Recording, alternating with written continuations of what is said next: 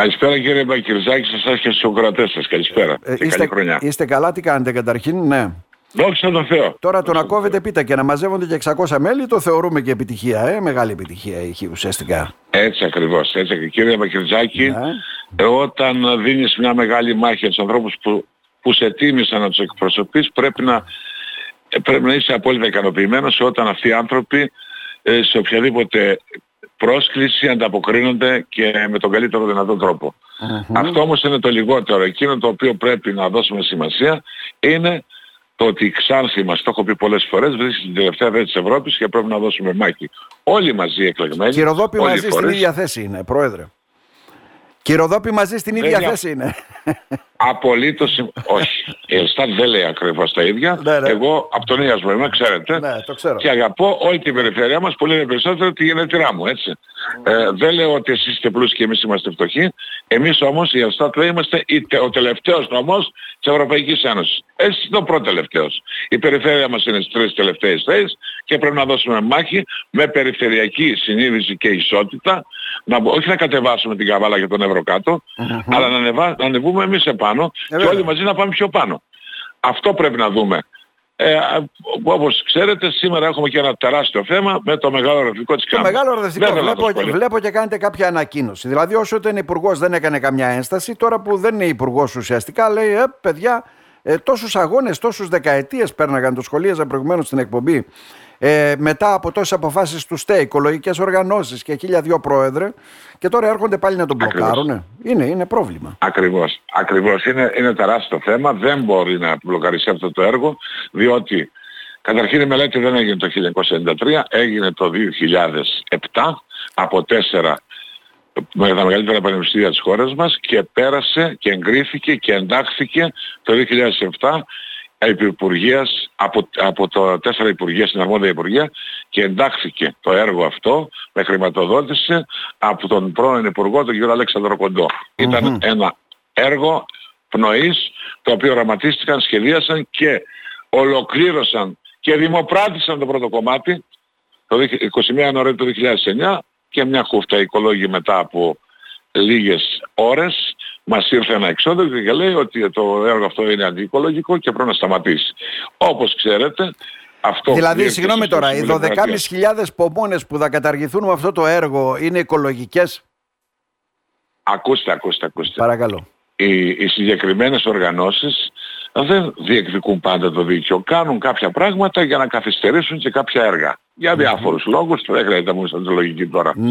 Εμείς ξέραμε ότι θα δικαιωθούμε. Γιατί το ξέραμε? Γιατί επανειλημμένως εγώ ως πρόεδρος του Επιμελητηρίου, ως αντινομάρχης, ο Μακαρίτης ο Παυλίδης, ο υπουργός ο Κοντός, επισκεπτόμασταν το Συμβούλιο Επικρατείας και είχαμε βρει 10 διαφορετικούς δικαστές, δικαστίνες ήταν για την ακρίβεια, που χρειάζονταν κάθε χρόνο το φάκελο. Και οι 10 μας λέγανε ότι θα δικαιωθούμε γιατί έχουμε μελετήσει το φάκελο, αλλά δεν μπορούμε να εκδικάσουμε την υπόθεση γιατί το ηλεκτρονικό πρωτόκολλο θα μας έρθει. Θα έρθει η ημερομηνία εκδίκησης μετά από 10 χρόνια. Όπως και ήρθε. Δικαιωθήκαμε απόλυτα, όμως το έργο, κύριε Μπακριτζάκη, απεντάχθηκε. Και έπρεπε να βρεθούν, να γίνει να ξαναπιστοποιηθούν πάλι οι μελέτες, αυτό που λέει και ο Παναγιωτόπουλος τώρα. Και βεβαίως να βρεθούν χρήματα. Με τη διαδικασία τους ΔΙΤ το προχωράνε τώρα από ό,τι είδαμε εδώ και ένα χρόνο περίπου. Συμφωνούμε εμείς και πρέπει να ξεκινήσει να υλοποιείται. Αν βέβαια δεν μας είχε σταματήσει, δεν μας είχαν σταματήσει οι οικολόγοι, η Ξάνθη μας, η παιδεία της Ξάνθης ήταν Καναδάς, με την λογική που λέμε στα χωριά μας. Ο Καναδάς θεωρούνταν η καλύτερη παιδιάδα. Θα ήταν ένας νομός ο οποίος θα είχε πλούτο και προσέξτε, θα πλήρωναν οι αγρότες μας από το 2010 μέχρι και σήμερα 4 ευρώ το στρέμμα και θα ανοίγαν μια βάνα και θα ποτίζαν με μηδενικό κόστος τα χωράφια τους. Τιτάνιος πλούτος. Όλα αυτά λοιπόν.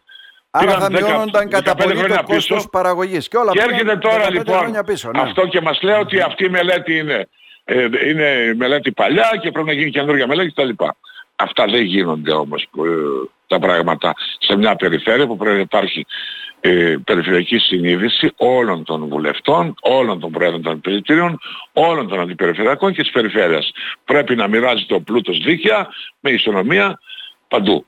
Δεν μπορεί λοιπόν ένας νομός να είναι ψηλά και ένας να είναι στα τάρταρα και να διεκδικεί και τα δικά μας και τα δικά μας. Δεν μπορούν να γίνουν αυτά και θεωρώ ότι θα λυθεί.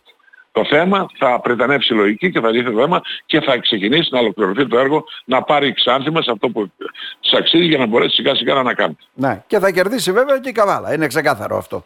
Πώς το αντιλαμβάνομαι. Μα δεν το συζητάμε. Όλοι θα κερδίσουμε. Μα δεν θα υπάρχει πρόβλημα για την Καβάλα. Mm. Και η Ροδόπη θα κερδίσει. Γιατί αυτό το έργο δεν σταματάει στον νομό Ξάνθης. Υπάρχει και το σύμπλεγμα του ρέμα του ποταμού του Ιάσμου. Mm-hmm. Που εκεί πρέπει να ξέρουν οι ακροατές σας ότι υπάρχουν οι συμμετοενέσεις από το 1970. Mm-hmm. Και ακούσαμε εκατοντάδες φορές ότι θα ενταχθεί το έργο του φράγμα του Ιάσμου, θα ενταχθεί το... Mm-hmm. Και ακόμα δεν εντάχθηκε.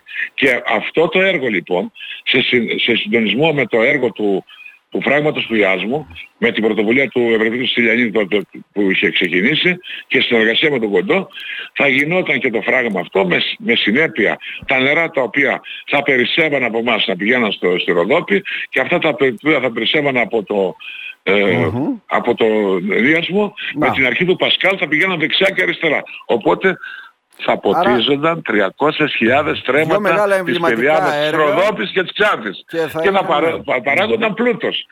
Αυτό το πράγμα λοιπόν, μια χούφτα οικολόγοι μας σταμάτησαν. Δεν σταματήσουμε για τώρα, θα πρέπει να προχωρήσουμε. Mm-hmm. Μάλιστα. Για να δούμε. Θα πρετανεύσει η λογική όπως λέτε. Έτσι ακριβώς. Είμαι απόλυτα βέβαιος ότι θα πρετανεύσει η λογική και θα γίνει αυτό το οποίο πρέπει να γίνει. Δηλαδή ένα έργο το οποίο είναι έτοιμο να υλοποιηθεί μετά από το δόλιες καθυστερήσεις θα πρέπει να ολοκληρωθεί για να πάρει ο τόπος μας αυτό που αξίζει. Να, όλοι να πάρουν, αλλά αυτό που δεν γινόμαστε εμείς να το πάρουμε. Είναι αυτό που είπατε στην αρχή. Θα πρέπει να αποκτήσουμε περιφερειακή συνείδηση. Το να λέμε ο ένας πήρε αυτό, άλλος εκείνο, άλλος το άλλο. Όχι και τα δικά μας δικά μας και τα δικά σας δικά μας. Δεν γίνεται αυτό και δεν θα το επιτρέψουμε, τουλάχιστον εμείς που είμαστε εδώ στο νομό μας. Να. Τελευταίο ερώτημα που αφορά τα του επιμελητηρίου βέβαια και ουσιαστικά την κοπή της πίτας εκεί. Αυτό που προτάσετε ποιο είναι, ότι τα επιμελητήρια να γίνουν πιο δραστήριοι οργανισμοί ουσιαστικά από εδώ και πέρα? Τα επιμελητήρια ούτως ή άλλως είναι δραστήριοι οργανισμοί. Προτείνουν πάντα θέσεις και προτάσεις στις κεντρικές κυβερνήσεις, γιατί ο ρόλος από το Σύνταγμα είναι να συμβουλεύουν τις εκάστοτε κυβερνήσεις. Πολλές φορές μας ακούν όμως οι κυβερνήσεις και γι' αυτό έχουμε τα πάντα προβλήματα. Όλες φορές μας ακούσαν όμως θα ρίξει έργο. Έτσι. Γι' αυτό το πράγμα, γι' αυτό το λόγο λοιπόν, εμείς προτρέπουμε οποιαδήποτε κυβέρνηση ας μας ακούει και εμάς.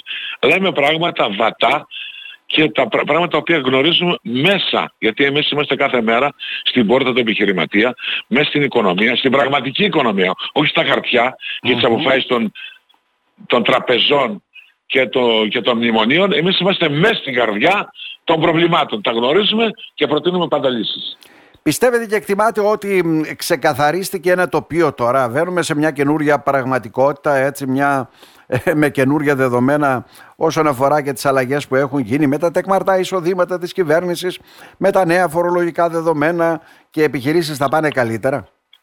Δεν είμαι καθόλου αισιόδοξος, διότι αν θέλουν όποιες κυβερνήσεις να παταχθεί η φοροδιαφυγή, υπάρχει τρόπος να χαμηλώσουν η φορολογία και να δώσουν κίνητρα στους φορολογούμενους να ζητάνε τις αποδείξεις. Είναι πάρα πολύ απλό, με δύο κουβέντες. Δεν χρειάζονται ούτε αυτά. Αυτά είναι όλα άλλα λόγια για να αγαπιόμαστε, για να συνεχίζεται το πρόβλημα αυτό και να δικαιολογούνται, να αιτιολογούνται κάποιοι πολιτικοί ότι κάτι κάνουν, αλλά στο τέλος 0 από 0 ίσον 0, έλεγε ο πατέρας μου, ο Μακαρίτης που ήταν για γράμματος. Να σε ευχαριστήσουμε θερμά κύριε Μωραΐτη, να είστε καλά. Και εγώ κύριε Μπακριτζάκη, χρόνια πολλά σε όλους και σας και στους κρατές σας. Ευχαριστώ πάρα πολύ για την πρόσκληση.